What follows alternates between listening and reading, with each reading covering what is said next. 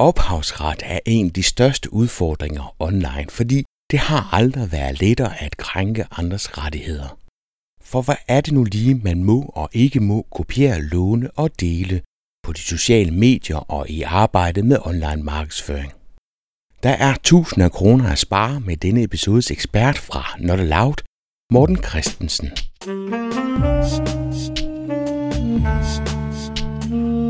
Velkommen til Potterkort, en podcast om markedsføring på internettet. Din vært er Ip Potter. Mange kender ikke lovgivningen online, og det kan blive ualmindeligt dyrt, som i vanvittigt dyrt. Og det ved episodens ekspert alt om, for han lever af, at vi andre ikke har sat os ordentligt ind i, hvad vi må og ikke må på internettet. Rådene er meget simple, og Morten forklarer det på let forståeligt dansk. Og det er altså gode råd, råd, som kan hjælpe dig med at undgå problemer, og hjælpe dig i de tilfælde, hvor du er blevet plagieret. Morten Christensen fra Not Loud har ført over 1000 ophavsretssager. Han har specialiseret sig i at hjælpe små og mellemstore firmaer, som bliver eller er blevet kopieret på den ene eller den anden måde. Morten tager ikke udgangspunkt i tør jura. Vi har bygget podcasten op om de erfaringer, han har gjort sig med de sager, han har ført igennem tidens løb.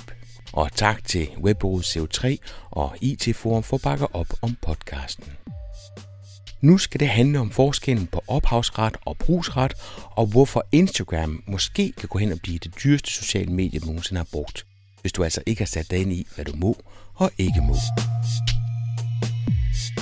Jeg hedder Morten, og øh, jeg bor i Tyskland, og øh, til daglig så driver jeg sådan set øh, den ophavsretsservice, der hedder Not Allowed, øh, ved siden af de to webshops, jeg har. Øh, jeg har en solbriller-webshop, der hedder Custom Fit, og en øh, helse webshop, der hedder Cosmos Co, hvor, vi, hvor jeg sådan set har mit eget øh, helse brand, eller naturplejeprodukter.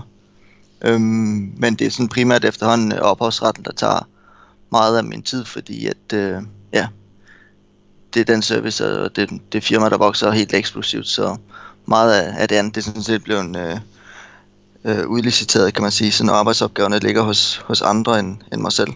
Har du læst jura? Det har jeg ikke, nej. Øhm, jeg har faktisk aldrig, aldrig nogensinde gået på universitetet eller, eller lignende. Øhm, det er sådan lidt øh, selvlært learn by doing, kan man sige. Hvordan kom du i gang? Det startede med, at jeg selv havde en masse problemer øh, der i 2012 og 13 med, at øh, konkurrenterne kopierede mine tekster.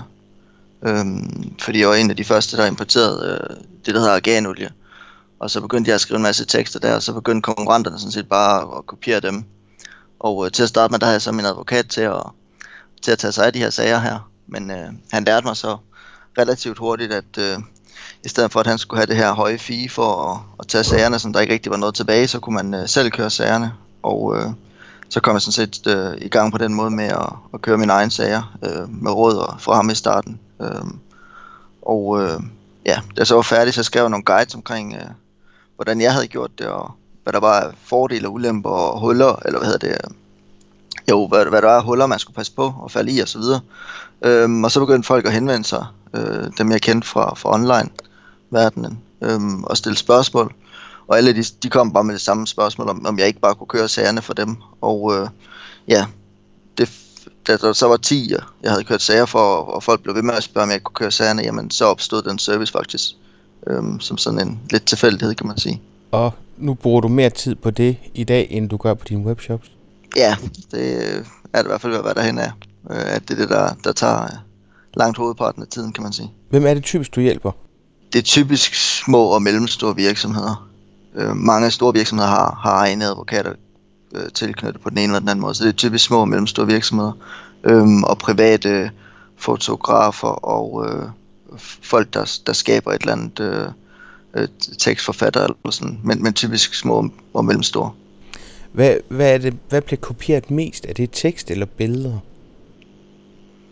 Øh, folk de har lært, at, øh, at man ikke må kopiere tekster, øh, fordi det, det skaber duplicate content. Øh, så det er folk faktisk efterhånden ved at være meget opmærksom på. Øh, det har alle de der SEO-guruer, både i indudlandet jo, fået banket øh, hovederne fulde, eller fået folk øh, banket ind i hovederne på folk.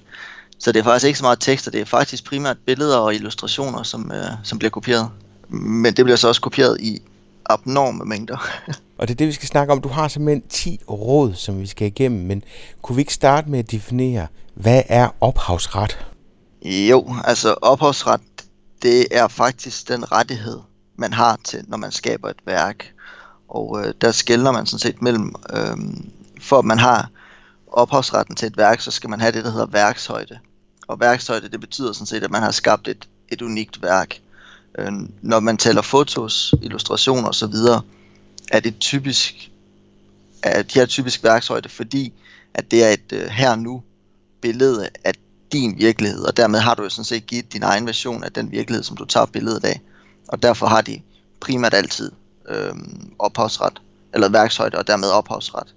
Der er så nogle undtagelser, når vi snakker tekster for eksempel, fordi vi kan ikke have ophavsret på produktspecifikationer. Vi kan ikke have ophavsret på, at huset det er rødt, og himlen den er blå, fordi så vil hele vores sprog ikke kunne fungere. Så for at en, en tekst kan, kan være beskyttet af ophavsret, eller man kan have rettighederne til en tekst, så skal den have det, der hedder noget særpræg og være lidt anderledes. Og det vil sige, hvis man skal gøre det sådan kort og definere det, så betyder det, at ofte så kan tekster under 100 ord være svære at have ophavsret på, fordi de simple, simpelthen er for simple og, og, og for unuancerede. Øh, man kan ikke nå at komme med noget personlig mening på, på, på så korte tekster. Øh, der er selvfølgelig undtagelser. Digte er et undtagelse, sange er et undtagelse, og, og der er mange undtagelser til det der, men, men hvis man tæller produkttekster, artikler og guides osv., så, så alt under 100 ord, det kan være svært at, øh, at have ophavsret til, fordi man ikke kan nå på så få ord at, at give en personlig øh, særpræg på dem. Så ophavsret, det er faktisk bare dine rettigheder til det, du har skabt, kan man sige. Og det kan være fotos, illustrationer, video og tekster. Ja, og så kan man jo gå den videre, for det kan også være til produkter og arkitektur og bøger og øh, malerier, og altså det omfatter jo alt, hvad man kan skabe som kreativt, kan man sige. Øhm, jeg arbejder så bare primært kun med, med tekster og illustrationer og fotos og, og det der, fordi ja, det er ligesom det, der bliver kopieret online. Øhm, og det er også der, hvor man kan sige, at det ikke bliver alt for kompliceret, for hvis man skal ind og begynde at kigge på arkitektur for eksempel, så begynder det at blive rigtig kompliceret. Og øhm, ja, det er måske heller ikke lige den egnede til, når vi kommer ud i så komplicerede opgaver, kan man sige. Vi holder os til den nemme. Ja. Kan vi prøve at kaste os ud i dit råd nummer et? Kopier aldrig fra nettet. Altså det er, det er sådan set den, det mest simple råd, og det vigtigste råd, man sådan set kan få, det er, at man skal aldrig kopiere fra nettet. Folk de har tit den holdning, at når det ligger på Google, eller når det, når det ligger på nettet, så er det gratis, men nettet er faktisk på samme måde, som hvis du går ind i et bibliotek. Øhm, når du går ind på et bibliotek, så går du heller ikke ned og kopierer øh, billedet fra en bog, og scanner det ind, og så lægger det på din hjemmeside, fordi det ved du godt, man ikke må. Og det, man kan faktisk sammenligne det på samme måde, hvis man tager Google. Man går ikke ind på Google og kopierer, fordi Google er faktisk bare en, en opslagsværk. Og det opslagsværk, øh, som, som du kan bruge til at, at slå op i og se nogle ting og skaffe nogle informationer. Men alt det, du kan slå op på for eksempel Google, det tilhører altid nogle andre, eller primært altid nogle andre. Så det bedste råd er altid, at man aldrig nogensinde skal kopiere noget fra nettet, fordi det er nemt, eller fordi det er godt, eller, eller andet. Man skal altid lave sit eget, tage sit eget, eller købe sig rettighederne til at bruge det, eller spørge om lov og spørge, om man må, man må bruge det. Det må man jo tit, hvis man spørger nogen, um, siger, okay, må jeg bruge dit billede, eller må jeg bruge din tekst, og så siger de, jamen hvis du linker tilbage, eller hvis vi laver en eller anden aftale om, at dit og dat, så må du gerne. Skal man have sådan en aftale på skrift, morgen? Ja. Alt skal altid på skrift. Øhm, og det behøver nødvendigt, det behøver ikke at være lange kontrakter. Det, det kan godt bare være en kort mail, hvor man aftaler øh, de der brugsaftaler, man nu, nu engang øh, frit kan aftale. Men, men så altid for at få det på skrift, for så kan man ikke komme bagefter og sige, øh, vi har aftalt det, eller vi har aftalt det. Øhm, det er typisk den klassiske, det er, at folk de aftaler et eller andet mundtligt, og så lige pludselig så står de og, ja, hvem har så ret? Jamen, øh, det har den, der kan bevise, hvad man har aftalt, og det er typisk øh, ikke den, der har brugt billedet, det er typisk den, der ejer billedet, der, der kan have den nemmeste bevisbyrde, og øh, ja, vi ved alle sammen, hvordan en mundtlig aftale den er bevist, den er umulig at bevise, så sørg for altid at få, få det skriftligt. Så kopier aldrig fra nettet, og det gælder altså både billeder, tekster, illustrationer, jamen i det hele taget alt, hvad du kan finde på Google, ja. der er vel ikke noget, du må kopiere? Altså, som sagt, så er der nogle, ved tekst der er der nogle undtagelser, så for eksempel hvis du finder en, har en konkurrent, og der har sælger iPhones, og du selv sælger iPhones, og de har en, skrevet specifikationerne op for, for en iPhone for eksempel, øh, størrelserne, farverne og alt det der, det, det kan du stille og roligt kopiere, uden at der sker noget. Men, men man skal stadigvæk passe på, fordi man kan også begynde at sige, okay, hvordan er den her tekst opbygget? Det kan man godt have ophavsretten til. Selvom man ikke har ophavsretten til selve indholdet i teksten, så kan man godt have strukturen i den der specifikation, kan man sådan set godt beskytte, hvis man gør den tilstrækkeligt unik. Men, så, så der er nogle undtagelser med, med tekster, men ved illustrationer og alt andet, lad være med at gøre det. Altså, det, det giver kun problemer, og det bliver nemmere og nemmere at opdage, kan man sige. Og den slags tekster, du snakker om der, den findes vel næsten også altid hos leverandøren.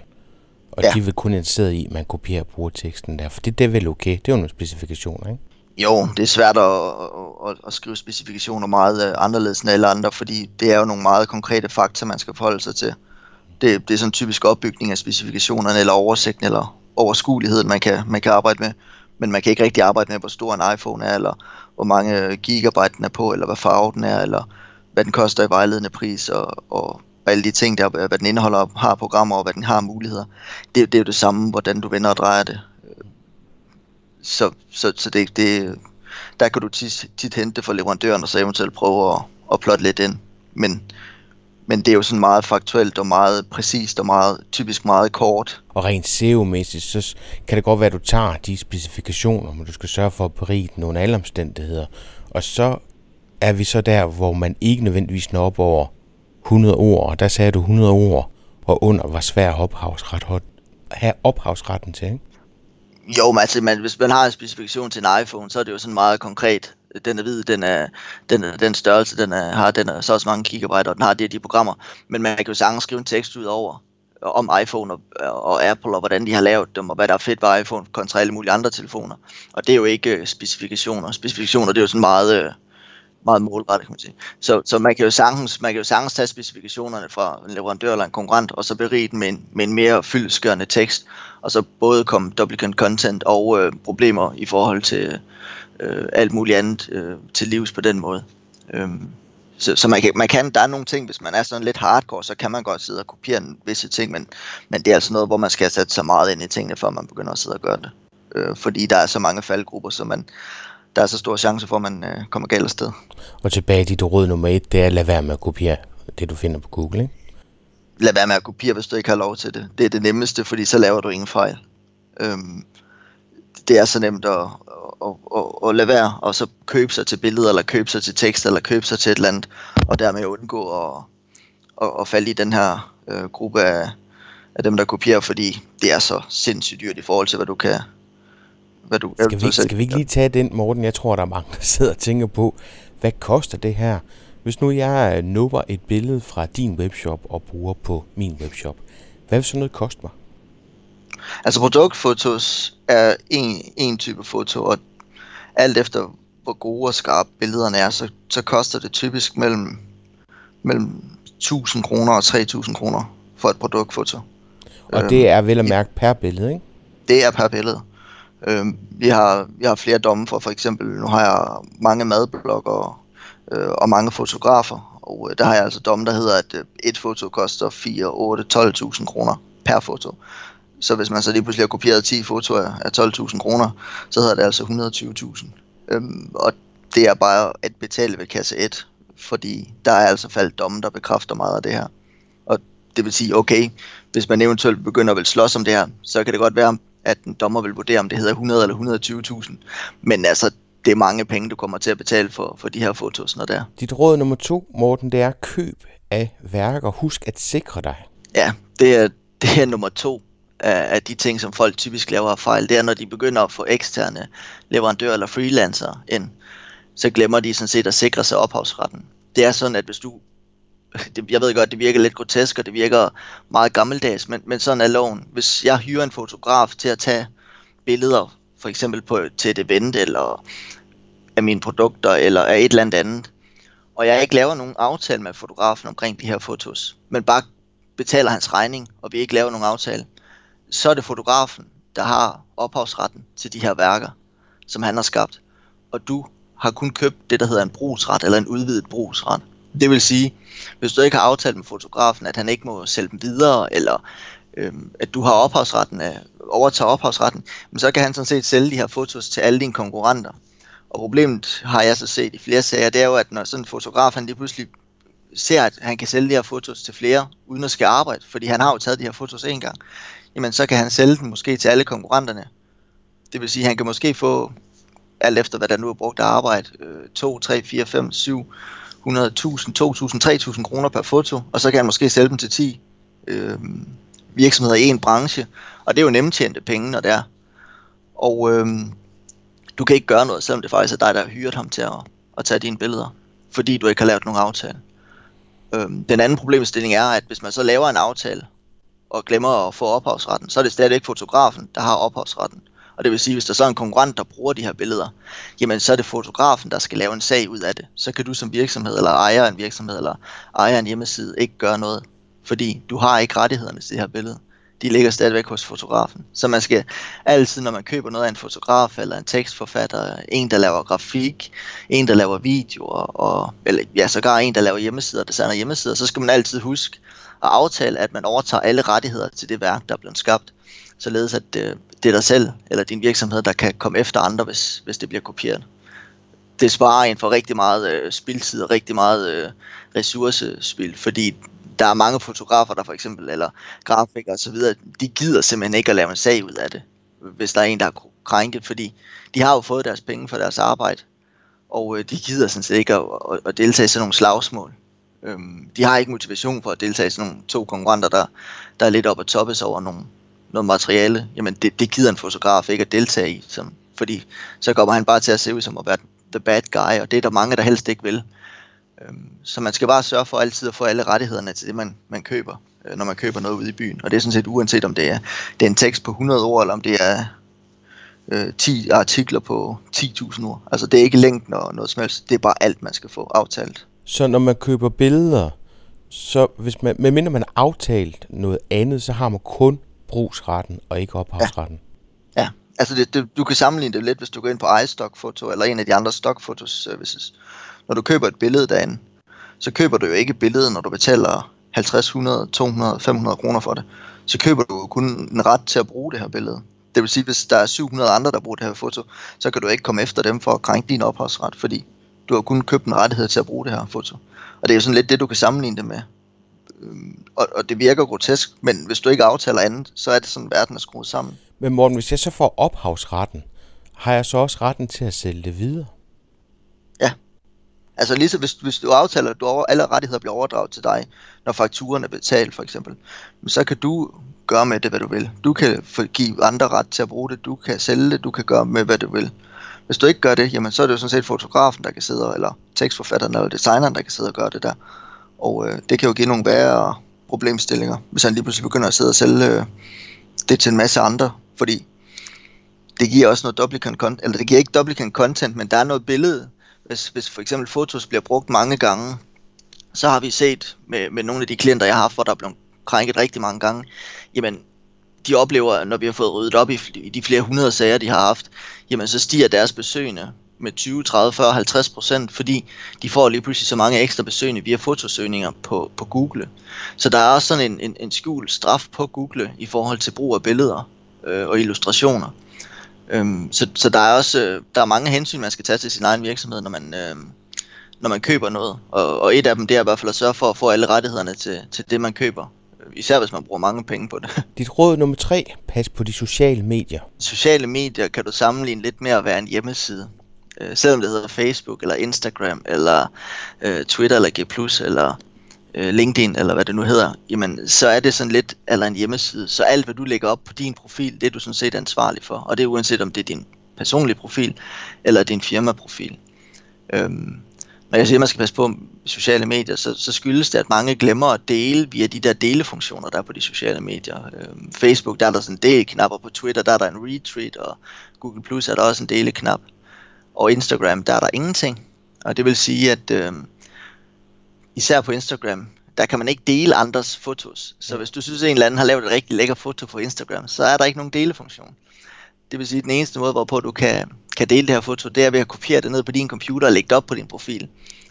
Øh, enten privat profil eller firmaprofil. Og i og med, at du gør det for eksempel på Instagram, som er den helt slemme med det her, jamen øh, så krænker du sådan set andres ophavsret, fordi så har du jo sådan set kopieret det uden tilladelse. Og det samme gør sig gældende, hvis du gør det på, på de andre medier. Der er der jo øh, den mulighed, at du kan trykke del, og så alligevel ikke, fordi hvis vi to er konkurrenter, og du har lagt et eller andet lækkert op, så kan jeg godt som konkurrent til dig dele det, og dermed ikke overtræde ophavsretsloven, men hvis jeg så deler det, og deler det til mine øh, følgere og, og likes og så videre, jamen så overtræder jeg ikke ophavsretsloven, men så overtræder jeg markedsføringsloven og, og en masse andre lovgivning. Øhm, og der er der rigtig mange, som ikke rigtig forstår, hvad loven er på de her sociale medier. Og øh, det, det er altså virkelig vigtigt, at man sætter sig ind i, hvad man må og ikke må. Fordi der er altså, øh, altså selvom man handler i god tro og ikke har nogen onde intentioner, så kan man komme grueligt, afsted, altså, grueligt galt afsted på de her sociale medier, fordi folk ikke ved, hvad de må og ikke må, og, og, og glemmer at følge de retningslinjer, de sådan set har accepteret, når de opretter en bruger. Men Morten, skal jeg forstå sådan, at hvis du bruger delefunktionen, så linker du dermed til originalposten, og det må du ja. gerne, fordi så er det stadig ophavsmanden, der har retten. Så, så bliver han krediteret, og så er det jo stadig, altså så ligger det jo stadigvæk hos på ophavsmandens profil. Det vil sige, hvis ophavsmanden sletter det, så bliver det jo slettet ved alle dem, der har, har delt det også. Øhm, og det vil sige, så er det sådan set hans værk. Der er sådan noget med, at man skal passe på, hvis man er konkurrenter med, med markedsføringsloven og, og alt muligt andet. Det er sådan en anden snak. Øh, men, men hvis man deler det, så ligger det jo stadigvæk på, på den oprindelige persons firmas øh, profiler, det vil sige, de har sådan set mulighed for at slette kontrollen over det, ikke? Ja, de har kontrollen over det. Hvis du begynder at kopiere og lægge det ned på din egen computer, eller på anden måde plagiere det, så lægger du det sådan set op som dig selv, og derved krediterer du ikke den, der har ophavsretten, og dermed så begynder problemstillingen sådan set at opstå. Så hvis der ikke er en delfunktion, så lad være med at finde på noget kreativt. Altså, som man Instagram, gør på Instagram, ikke? Fordi man Instagram synes, ligesom, skal man bare holde sig langt væk fra. Hvis man ikke tager egne billeder, så skal man ikke lægge noget op på Instagram. Det er bare det korte råd. Fordi Instagram, altså jeg, jeg drukner i sager med Instagram for tiden. Altså, øhm, og det er inden for alle størrelser af virksomheder. Instagram, det skal man bare, altså hvis man ikke har taget billederne selv, så skal man bare ikke lægge det på Instagram, punktum. Lige meget hvor man har fundet det og lige meget hvor, hvor sødt og hvor flot og hvor smukt og hvor lækkert man synes det er, så lad være. Kun egne ting på Instagram. Dit råd nummer 4, det går på udleveret materiale. Ja, den er jo sådan lidt i forlængelse af, hvis man har købt noget. Øhm, for eksempel hvis du har fået udleveret noget materiale af din leverandør, så gælder det altid om at sørge for at få en skriftlig aftale omkring brugen af det her materiale. Man har sikkert hørt det, at aviser får tilsendt en pressemeddelelse med nogle fotos, og så var fotosene ikke lige øh, fra den virksomhed, den virksomhed, eller den virksomhed, der sendte øh, pressemeddelelsen ud, havde ikke lige rettighederne til de her fotos. Og det vil sige, så kommer avisen jo sådan set lige pludselig problemer, fordi de har udgivet de her fotos. Og det er altid sådan, ophavsret er meget sådan sort-hvidt. Det er den, der udgiver værket, som krænker. Det vil sige, hvis jeg sender et billede til dig, eller en tekst til dig, og siger, hey, brug lige det her på din side, så, så tænker du jo, okay, øh, Morten han er bare flink at give mig det her at bruge, men hvis jeg så ikke har skrevet det, men har hugget det fra en anden en, så krænker du jo sådan set den andens ophavsret, selvom du har fået det udleveret af mig. Så derfor, når man får udleveret noget fra leverandører eller samarbejdspartnere, eller altså bare får noget materiale, hvor man er det mindste i tvivl, så skal man altid sørge for, på skrift. Og det igen, det behøver ikke at være lange kontrakter eller noget som helst. Det er bare et par mails, hvor man aftaler, hey, hvis øh, jeg nu bruger det her materiale, og, og jeg får problemer efterfølgende, så kan jeg smide sagen videre til dig. Altså mere, mere behøves man faktisk næsten ikke at aftale det. Man kan aftale det på en, en fire linjer faktisk, uden at komme helt galt afsted. Men, men det er faktisk bare, at man sådan aftaler, at, at hvis man så får problemer, så er det altså ham, der har leveret materialet, som, som står med håret i postkassen. På den måde så undgår man sådan set, at der skal bruge en masse ressourcer, hvis, hvis problemet er ude, fordi det, det, altså folk, de, de har jo sådan lidt øh, en for sådan lidt sjov holdning til ophavsret og bruger billeder, når det er fundet på Google og, og de sociale medier. Så hvis man, hvis man meget, får udleveret meget materiale, så, så bør man i hvert fald 100% sikre sig altid, fordi det er kun et spørgsmål om tid, før man, øh, man ryger i fælden ellers. Og øh, det er jo bare træls at skal stå med en regning og, og en masse ressourcespil, fordi en eller anden øh, ja, ikke har gjort sit arbejde godt nok. Dit råd nummer 5. Ingen redigeringer. Det er ligesom med det der med, at man ikke må kopiere, øh, så må man heller ikke redigere i et foto uden tilladelse det, det er også et problem, jeg ser til. Det er for eksempel, at så aftaler to, hey, du, må, øh, du køber retten, brugsretten til det her foto, eller du øh, må, må godt bruge mit billede på, på din øh, hjemmeside, eller min tekst på din hjemmeside, og så har folk lige den der med, okay, jeg vil godt gøre det lidt anderledes end alle de andre, så jeg begynder lige at, at skrive noget fancy tekster med nogle flotte farver, og ændre lidt på det, gør det sort-hvid eller et eller andet. Og det må man altså ikke uden at få tilladelse. Øh, hvis man vil redigere i en, i en tekst, kan man sige, så kan man jo lige så godt omskrive den, og så skrive sin egen version. Og det vil sige ikke bruge andres. Så Så, hvis man er inden for tekster, og man gerne vil redigere dem for for eksempel at undgå duplicate content, så kan man lige så godt bruge ressourcerne og sige, okay, så laver jeg den der variation på de der 20-30%, sådan at teksterne ikke er identiske mere, men, men at det faktisk bare er to tekster, hvor der har fundet inspiration i hinanden, eller hvor den ene øh, har fundet inspiration i den anden, fordi det må man gerne, man må gerne finde inspiration i andres tekster, øh, billeder og alt andet, man må bare ikke kopiere dem. Hvis nu jeg har brugsretten til nogle billeder, som jeg har fået taget til Marketing Camp, og jeg så tager en app og smider noget tekst ovenpå og smider dem op på Instagram, er det så det samme som at redigere et billede? Altså, allerede det, der går den helt bliver ja, ja, ikke? Ja, men det kommer an på, hvad der er aftalt. Fordi hvis der er aftalt, at du må bruge de her billeder, du har fået fra Marketing Camp, så må du kun bruge dem, som de er. Hvis, hvis der ikke er aftalt, at man godt må bruge dem med, med, med udvidet brugsret, som det hedder, med at, det vil sige, at man må redigere og ændre i dem. Jamen, hvis, hvis det ikke er aftalt, så må du ikke gøre det. Så, så man skal så sætte ind og sige, okay, må man, må man redigere de her, eller ændre i de her værker, eller må man ikke? Og hvis man, af, hvis man ikke aftaler noget, jamen, så må man bare øh, ikke som udgangspunkt. Men som udgangspunkt, så er brugsret, så må du ikke pille med billederne på nogen som helst måde? Nej. Så er det, Der så er vi igen det, tilbage så, ved ophavsretten. Så, så, så må du bruge billedet, eller teksten, eller illustrationen, som den er. Så skal man så gå ind og aftale sideløbende med, okay, må jeg så redigere i det, øh, når jeg nu har en, en aftale om det. Er der en mellemting mellem brugsret og så opha- ophavsretten? Altså jeg forestiller mig, at, at der, der må være mega stor prisforskel på, hvornår man bare har brugsretten, og hvornår man har ophavsretten. Jeg forestiller mig, at der er rigtig mange fotografer, der vil være ked af, hvis man begynder at redigere i deres billeder. Øh, men som, hvor man ellers har ophavs, ophavsretten, øh, eller vil være ked af, at man begynder at sælge deres værker videre. Altså, der er typisk prisforskel, ja det afhænger selvfølgelig meget af fotograf for fotograf, men min erfaring er, at øh, det kommer meget an på, jeg vil sige det sådan, det er ikke fordi jeg skal have noget, men det, det, det, det er tit sådan den lidt ældre generation, som, som kører meget i, i de her meget firkantede regler, som, som der stadigvæk er. Og øh, der er priserne typisk, hvis du vil købe en brugsret, jamen så betaler du, lad os bare sige nogle meget nemme beløb for forhold til 100 kroner, og hvis du vil købe ophavsretten, så betaler du måske 200 eller 300 kroner. Det vil sige, at du betaler altså 2 til 3 4-5 gange så meget for, for, for det her billede, hvis du vil have rettighederne til det også. Øhm, så der er virkelig prisforskel på, om du, du kun vil have en brugsret, eller om du vil have de fulde rettigheder til det her foto. Jeg har det sådan, med mange af de yngre fotografer, som jeg, som jeg har inde, skældner ikke så meget mellem det, fordi de skældner ligesom meget, de kigger meget mere på, okay, vi har fået betaling for, for, det her, for det her arbejde, vi har udført, så vi vil ikke opkræve så meget ekstra betaling. Øhm, men igen, det er jo sådan individuelt fra fotograf til fotograf, hvad man vil og ikke vil. Altså loven er jo sådan meget øh, i, i foto, fotografens favør, indtil man aftaler noget andet. Råd nummer 6. Husk krediteringer. Ja, det er det, folk altid glemmer. Øhm, hvis vi nu aftaler, at, øh, at du må bruge mine billeder, eller du må bruge en fotografs billeder fra Marketing Camp for eksempel, og vi ikke aftaler yderligere, så skal du altid kreditere fotografen øh, i forbindelse med fotoet. Og det vil sige, hvis du bruger det på, øh, på de sociale medier, jamen, så skal der stå fototaget af Lars Larsen. Hvis du smider det op på din blog, blog så skal der, eller hjemmesiden, så under fotoet, der skal der altid stå, ligesom du, når du åbner en avis eller går ind på, på nyhedsmedierne, så står der foto af, og så står fotografens navn, eventuelt et link til hans hjemmeside, eller hans fotovirksomhed, eller hvad det nu hedder. Øhm, det skal man altså huske.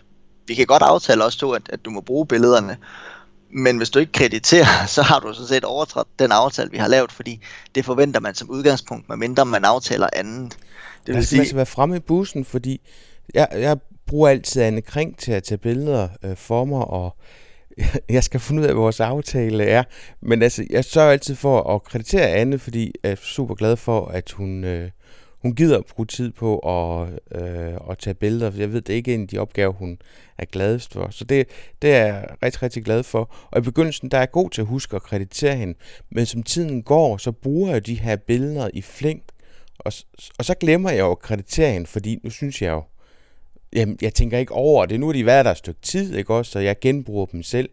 Øh, så der går det i glemmebogen, og det, det kan da godt se, det er træls det er typisk den klassiske fejl. Øh, det er også det, jeg ser mange gange. Det er, en virksomhed får taget nogle, øh, nogle fotos. Det skal så lige siges, på, øh, hvad hedder det, portrætfotos, det er sådan lidt anderledes, fordi øh, der har både ophavs, hvad hedder, både fotografen og den, der har taget et portrætfoto af, de deler rettighederne sådan, hvis man skal forklare det sådan på, på let forståeligt dansk, ligeligt. Så det vil sige, at den ene kan ikke lave en sag, uden at den anden godkender det.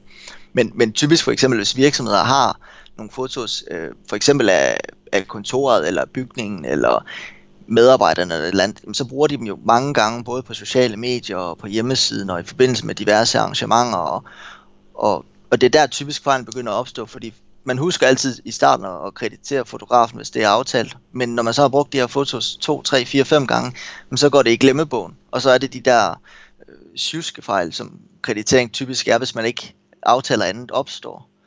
Og, og mit råd er jo altid, at hvis man skal bruge et billede, hvis man ved, at man skal bruge et billede meget, for eksempel på sociale medier eller på en webshop eller andet, jamen så, så giv fotografen lidt ekstra penge for at undgå. Og så simpelthen aftale, at man ikke skal kreditere, for det ser også fuldstændig åndssvagt ud, hvis du har en flot banner på din webshop, og så skal der lige pludselig være øh, krediteret Lars Larsen, eller foto af Lars Larsen, fordi at, at, at, at det siger loven.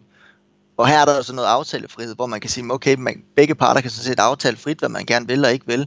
Så det er bare sådan et spørgsmål, mange gange så er det et spørgsmål om, hvor meget ekstra man lige vil give for det her foto. Og, og min erfaring er, at man for et par 100 kroner ekstra typisk kan slippe for den her kreditering, fordi hvis fotografen har fået en, en god hyre for hans arbejde, jamen så, han, så, så betyder krediteringen ikke så meget.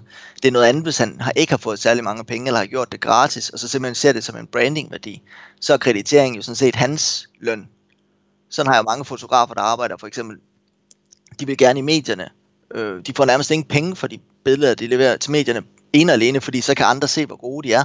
Og den måde, så skaber de via det der branding sådan set arbejde. Så skulle du også træls, hvis vi andre glemmer at kreditere. Så er krediteringen jo pisse træls, fordi så har du måske fået 100 kroner for et foto, men, eller 200 kroner for et foto, men du har ikke fået en kreditering, og det vil sige, det der sådan set er det vigtigste ved det her salg af det her foto til det her medie, eller til den her virksomhed, det får du ikke, for det er sådan set PR'en.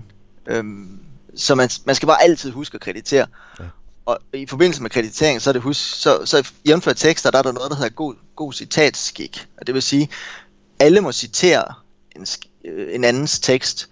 Og her er der så lige igen, øh, man skal passe på, når man er konkurrent og diverse ting og sager, for så er der noget overtrædelse af markedsføringsloven, og man skal passe på, hvad man nævner af, af firmanavner og så videre, og hvad man lige øh, citerer. Men, men jeg må gerne gå ind og citere en eller anden bog, hvis jeg bare altid husker at, at, at skrive ned under øh, citeret fra den og den bogside, det er det.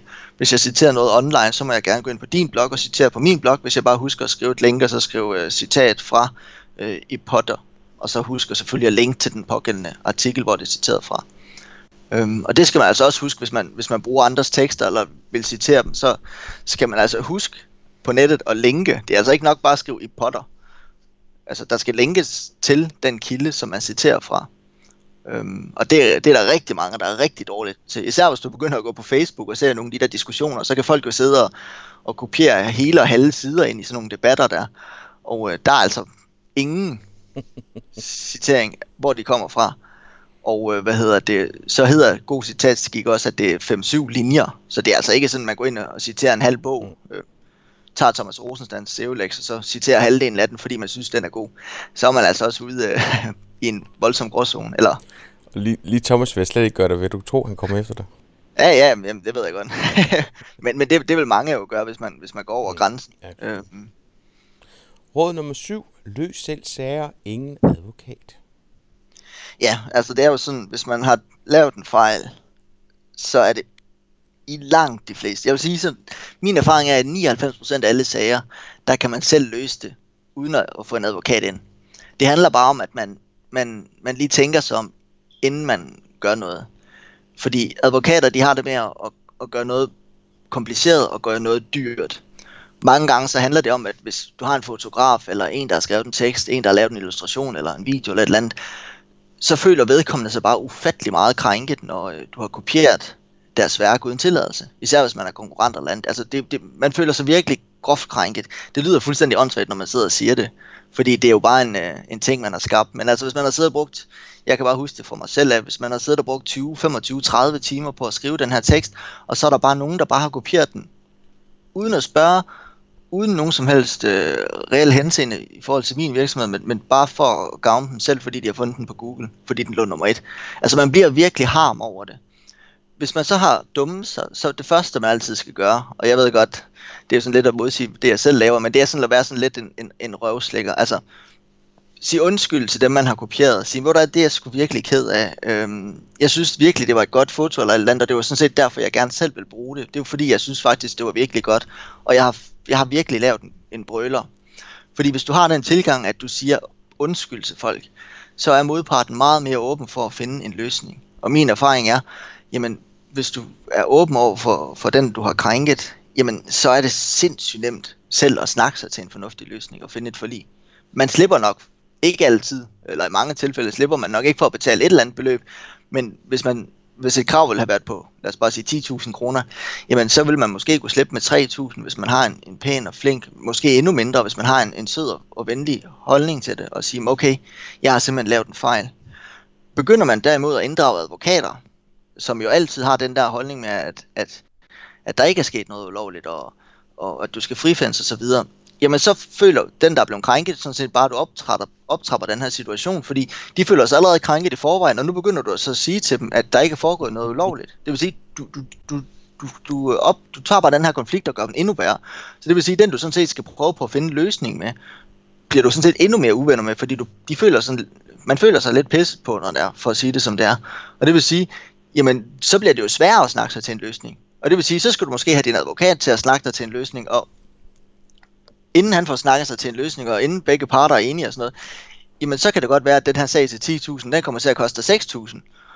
Og så skal advokaten også lige have 7.000 eller 10.000 selv, for det arbejde, han har ydet.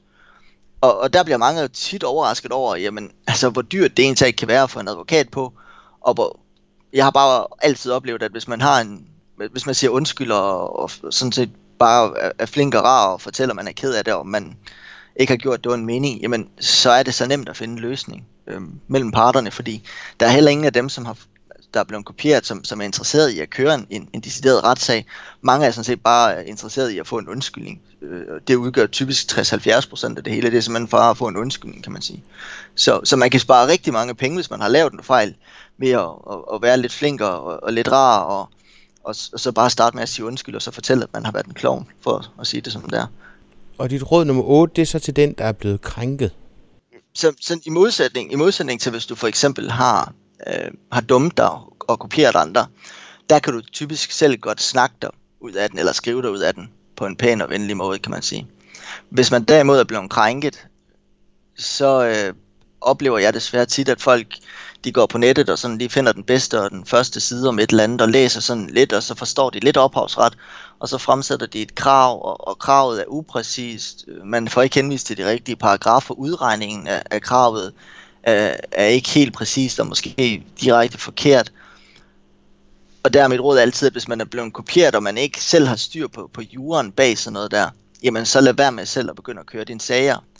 Øh, problemet ved det er for eksempel, at jeg har overtaget mange sager, hvor vedkommende er startet selv, og så er sagen kørt fuldstændig skævt, fordi parterne er begyndt at starte en diskussion om et eller andet. Og man skal jo altid huske på, at hvis man skriver noget, så øh, har modparten det jo også. Og det vil sige, hvis man skriver øh, som start, at, øh, at man mener, at et foto det er 1000 kroner værd, jamen, så er det svært at forklare en dommer, at man efter man har fået en rådgiver på senere, enten en advokat eller en juridisk rådgiver eller en jurist, at man så måske skal have 5.000 for det her foto, selvom de 5.000 måske faktisk er det reelle, man skulle have haft, hvis man startede.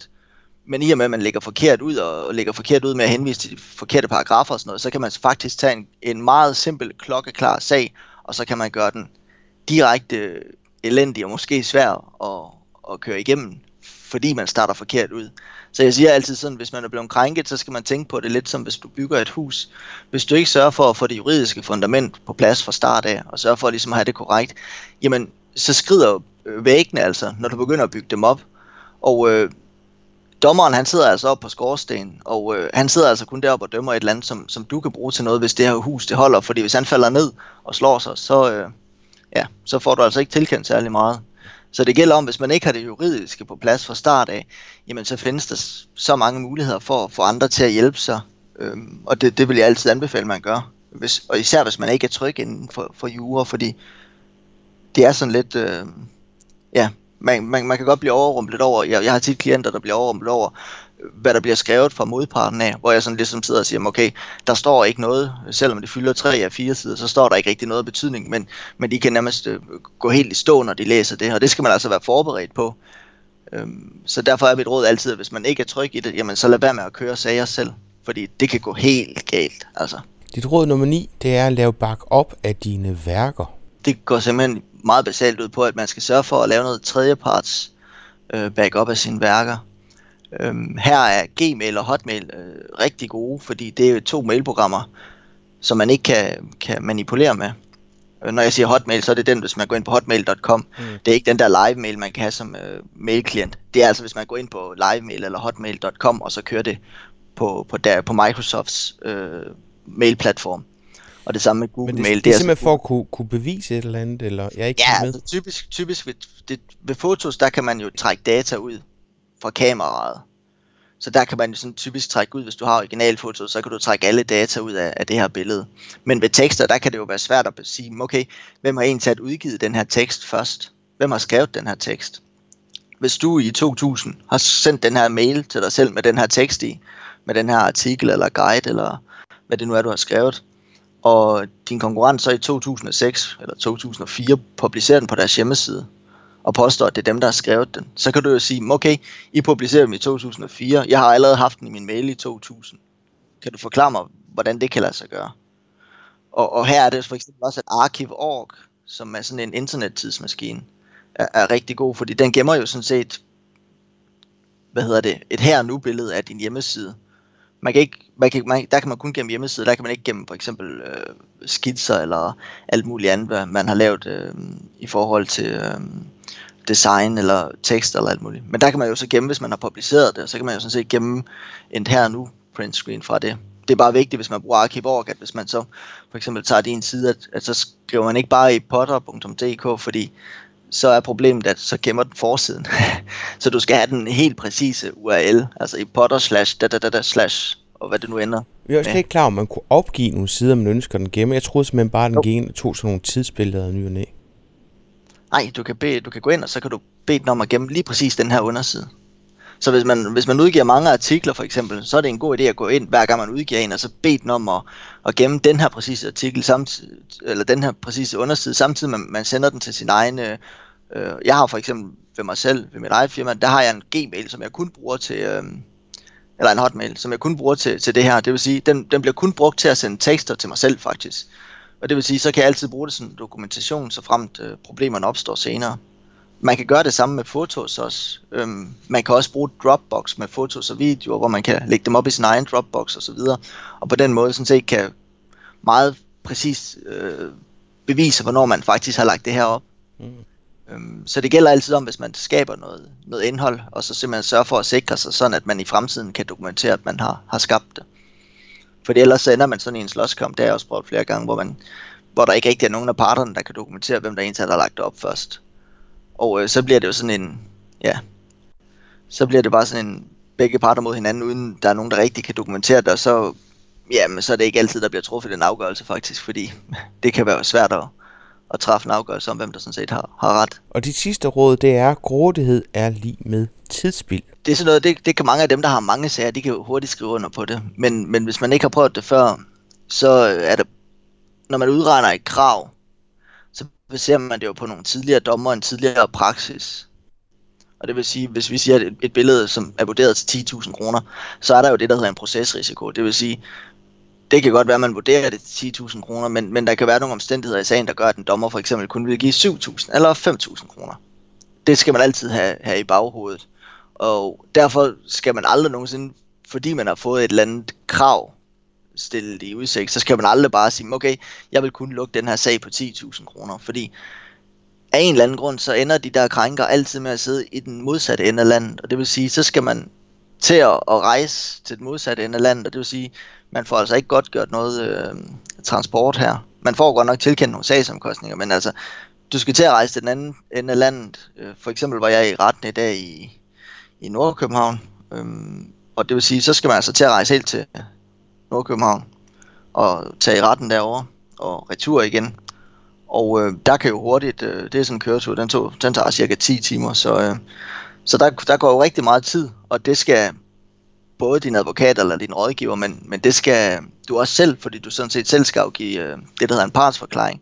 Og øh, det vil sige, hvis modparten nu har tilbudt at betale 6.000 i et forlig, når man sådan gør op med procesrisiko, med tidsforbrug osv., så, videre, så mange gange, så er det faktisk billigere, selvom at man har opgjort et krav til 10.000, jamen så, så accepterer de 6.000, og så lukke sagen her nu, og få pengene i hånden, end at skal til at ja, køre en hel retssag til, til ende, og så risikere at få 6.000 også, men så har du måske lige pludselig brugt 10-15 timer på det, plus du har brugt en masse tid, plus du har brugt en masse energi, fordi man går jo også sådan lige og tænker, hvad skal man nu gøre med den her retssag? Og, sådan, og hvis man ikke har prøvet det før, så er man jo tit nervøs, og man er sådan lidt, åh, hvordan går det, og ja, der er sådan en masse uforudsete ting, så, så det vil også påvirke din dagligdag i en, i en lang periode, fordi sådan en retssag typisk tager 4 til, til 8 måneder, og, og når det så endelig er afsagt en dato, hvor sådan en, en sag skal være, jamen den måned op til, der, der tager sådan en sag bare mange tanker, også selvom du ikke har gjort noget forkert, og selvom det er dig, der er blevet kopieret.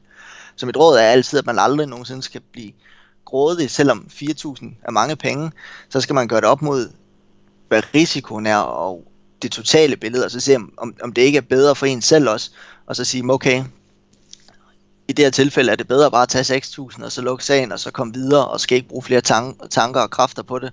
Og så har jeg stadigvæk fået 6.000, og modparten har ligesom også lært noget af det, kan man sige. De gør det ikke igen. Og det er jo tilbage ved det, du startede med at sige, 99% af de sager, du har, de ender i et forlig og går ikke i retssagen. 99% af alle de sager, som jeg sådan set har, hvis ikke et højere tal, de ender i et, øh, de ender i et forlig på et eller andet tidspunkt. Nogle de bliver afsluttet med det samme, andre skal lige ind over retten, og så skal retten og en dommer kigge på dem, og så finder man et forlig. Men, men det er jo ufatteligt få, som, som går hele vejen, fordi det ikke tjener nogen af parternes interesse. Så jeg har også altid den holdning, at hvis man kan finde en løsning på det, så er det i alles interesse, fordi alle kan, altså, det er jo ikke, der er jo ikke noget bad feeling i det her. Alle kan lave en, en kopieringsfejl. Øh, det har jeg også selv gjort tidligere, og, og så er der blevet betalt, og så, så kom videre for den. Øhm, der er ikke nogen grund til at straffe nogen, fordi at, at de laver en, en, en, en, en, en, en sådan fejl her, fordi det, det er jo heller ikke jordens undergang, at nogen kommer til at kopiere dine din billeder eller dine tekster. Mange gange så, det lyder absurd, så er det jo fordi, du faktisk har lavet noget godt arbejde, men, men det er bare svært at se i den proces, når man lige bliver kopieret, fordi man føler sig så krænket. Øhm, og derfor der er det jo altid, at jeg prøver på at hjælpe mine klienter i hvert fald til at sige, okay, tænk nu lige det hele igennem, før man, man begynder at blive grådig, og så tænk på, hvad, hvad der er bedst for din egen forretning. Både nu, men også om 5-6 måneder, hvis, øh, hvis sådan en sag skal køre så længe. Fordi, men nu hvis du bare mister 5% arbejdskraft, jamen 5% arbejdskraft over 5 måneder, det er jo meget mere end, end 4.000 kroner, som du måske får ekstra. Øhm, så, så man skal gøre det hele op i det totale billede, når det er. Og det er jo sådan lidt det, øh, et rådgiver er sat i verden for, kan man sige. Og, og så er der bare, lige præcis inden for ophavsret, der er der bare så meget uvidenhed, fordi folk har altid sådan, de ved lidt her, lidt der, lidt, men, men de ved ikke sådan hele billedet, og det vil sige, folk, de, altså der er så mange steder, hvor du kan lave fejl i den her digitale verden, fordi den stadigvæk er baseret, og det vil jo nok formentlig forblive på den måde, som, som den var tidligere med, med en meget offline verden. Øhm, også med hvem der har rettighederne til værkerne osv. Og, og øh, det vil sige, man, når man arbejder med internet for eksempel, eller har et eller andet internetrelateret, jamen så, så er der rigtig meget, man skal sætte sig ind i, før man begynder at lave hjemmesider og designs, og, og få brugt de her fotos, og få skrevet de der tekster, og ja, og, og, og det skal jo ikke, altså som, nu har vi været igennem nogle af de punkter der, altså en, et typisk fejl, som jeg også ser, det. Er for eksempel, så hyrer man et eller andet skidedyrt øh, øh, firma til at programmere ens hjemmeside, øh, et eller andet, i, hvad hedder det, sådan noget, reklame eller et eller andet bureau til, og, og de, de går ud på nettet og går ud på Google og siger, hvor der, skal du ikke have den her guide, fordi den er skide god til dine produkter, og har du set de her lækre produktfotos, og bum bum bum, og lige pludselig inden sådan en, en, en stakkels viden øh, webshop ejer, hjemmeside ejer, nogensinde når at, og blinke med øjnene, jamen så ligger der bare 20 krænkelser på, på deres hjemmeside, som bare venter på at blive, blive opdaget. Øhm, og, og det er jo også en, en, en, en klassisk fejl. Øhm, der er bare rigtig mange aspekter, som folk ikke kender til, og rigtig mange faldgrupper. Øhm, så derfor er det nemmeste altid bare at lade være med at kopiere noget fra nettet, fordi så kommer man ikke ud i alle de her problemstillinger. Jeg har altid sådan et godt råd, der hedder bibliotektricket. Øhm, det lyder sådan meget øh, simpelt og paradoxalt, men forestil dig, at du går ned på et bibliotek, og så går du ind på biblioteket og tager en bog. Hvis du mener, at du vil kopiere noget fra den her bog, du har taget ned fra hylden ned på biblioteket, og gå ned på det kopimaskinen, og derefter gå hjem og scanne ind i din scanner, og så lægge det på din hjemmeside.